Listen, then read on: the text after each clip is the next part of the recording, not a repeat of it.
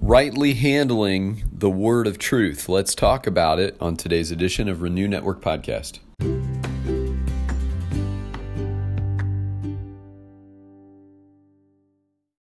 Good Thursday morning, and today we're moving on in 2 Timothy chapter 2, uh, looking at verses 14 through 20.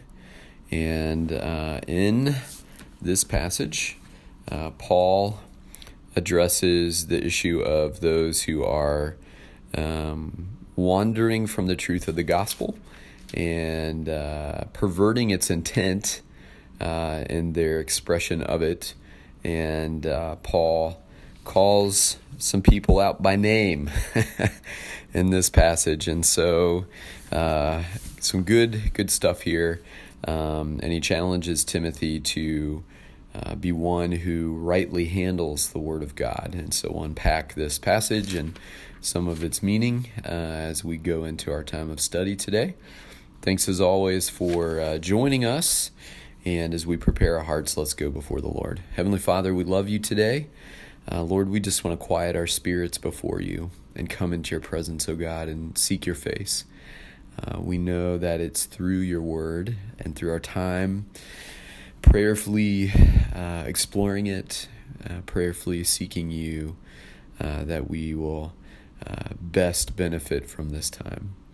Uh, we know that your word is active and alive. We know that it never goes out void, and we pray that it would have benefit, meaning, and impact in our lives today. Father, speak as always. Uh, send your spirit to bring insight and understanding, and we will faithfully listen for the sound of your voice. We love you, Jesus, and uh, we thank you for your word. What a gift it is to our lives. In your name we pray. Amen. All right, 2 Timothy 2 14 through 20, through 19.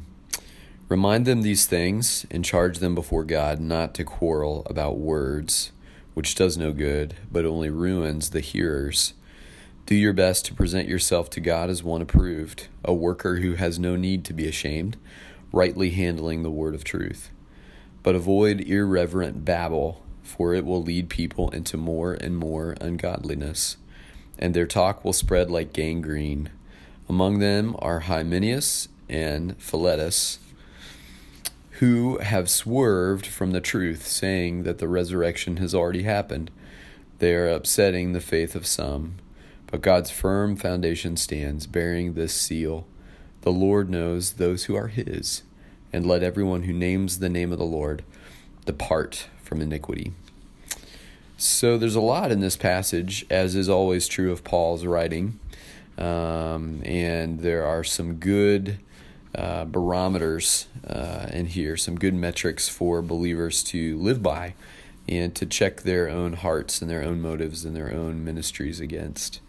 Uh, the first thing Paul says is uh, that Timothy should remind the people of these things. That would be the things that he had previously taught in chapter 2, verses 1 through 13. And charge them before God, not to quarrel about words. In other words, set forth a, a godly challenge uh, that they should not um, move into conversations that would get them quarreling and stirring up dissension and division. Um, and Paul quite rightly uh, acknowledges that those kinds of conversation do no good, uh, but only ruin the hearers. I kind of feel like as a nation we're in a sort of a uh, a time when the national conversation is this very thing.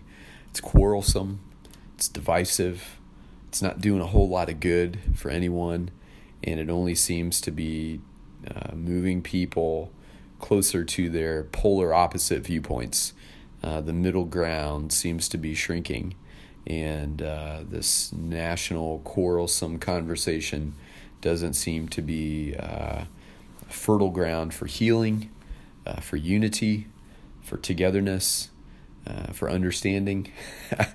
None of those things seem to be achieved at this current time by the current conversation, and I think there is a there is a point at which most conversations can devolve into uh, quarrelsome uh, expressions that are not helpful or useful uh, or doing anything good.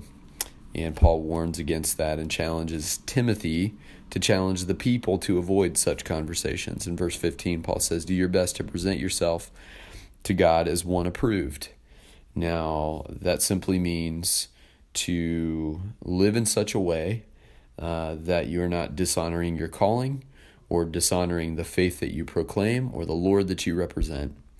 Uh, a worker who has no need to be ashamed. You have faithfully um, held to the gospel, you have held to the qualifications of your calling, and you have uh, faithfully ministered uh, through the right handling of the word of truth.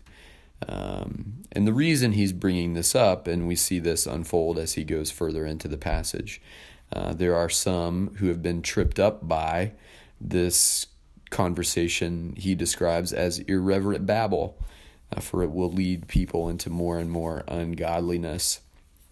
Now, Paul does not examine the content of this irreverent babble. Uh, we can assume that it is conversation and teaching within the fellowship that is running counter to the gospel as presented by the apostles and their teaching.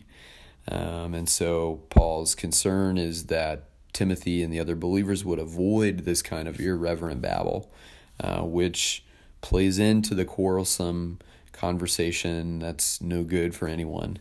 And uh, so he's building on that earlier theme. He says in verse 17 that this kind of talk spreads like gangrene, it spreads like a disease, it spreads like something that simply infects part of the body and ultimately needs to be severed off. It needs to be uh, annexed, it needs to be um, uh, taken away. Um, and so uh, when gangrene fills up a person's body or foot or leg, uh, there's an amputation coming almost certainly. And uh, sometimes I think we need to amputate uh, certain groups of people from active fellowship when they are uh, divisive, when they are pulling people away from the truth of the gospel, until they are convicted of their wrong and uh, repentant and willing to uh, fall into line with the teaching of the gospel. Paul's bold. He names names in verse 17 Hymenaeus and Philetus. And he names also in 18 their specific, uh, the indictment against them. He says, they have swerved from the truth, saying that the resurrection has already happened. And so, uh, what they're claiming evidently is not just the resurrection of Christ has already happened, but the resurrection of the believers and those who will be resurrected. Um, and I'm not sure where that teaching emerged from. It's clearly heretical, clearly runs counter to what the apostles were teaching and what the beliefs of the New Testament church were, and certainly counter to what we would say today. Um, the resurrection of the believers at the end of uh, the epoch, at the end of history, when Jesus returns for the church, uh, has not happened yet, clearly. And um, so, what Paul is deriding is this false teaching, but also the way it's upsetting some of the believers. And um, uh, so he continues in 19, but God's firm foundation stands, the truth of the gospel stands, bearing this seal the Lord knows those who are his. And I think this has bearing, important bearing on all of us. Um, it is not our job to discern the sincerity of a person's faith walk in Jesus obviously the fruit of that walk will bear itself out. There will be plenty of testimony to the truthfulness of that walk. So it's not our job to go around putting our stamp of approval on people that we believe uh, we can affirm to be, uh, solidly Christian or solidly disciples of Jesus. Um, because it's quite clear by what Paul teaches, the Lord knows those who are his. Uh, Jesus says in John chapter 10, My sheep know my voice and they follow me. And uh, so the Lord does know those who are His. I believe a believer's walk will be evidenced by not just what they say, but by what they do, by the fruit of their life, by evidence of their abiding in Christ. And so we don't have to go around uh, trying to prove the sincerity of others' faith. Um, the Lord knows those who belong to Him, and um, and Paul gives us a, a metric here. He says, "Let everyone who names the name of the Lord, who professes faith in Christ, depart from iniquity." If a person is actively pursuing a life of iniquity, then they're clearly not following after the ways and things of God, and that would bring into question any profession of faith. Um, uh, so, uh, Paul gives us some good metrics. He reminds us it's not our job to discern who the uh, true believers are. The Lord knows who are His.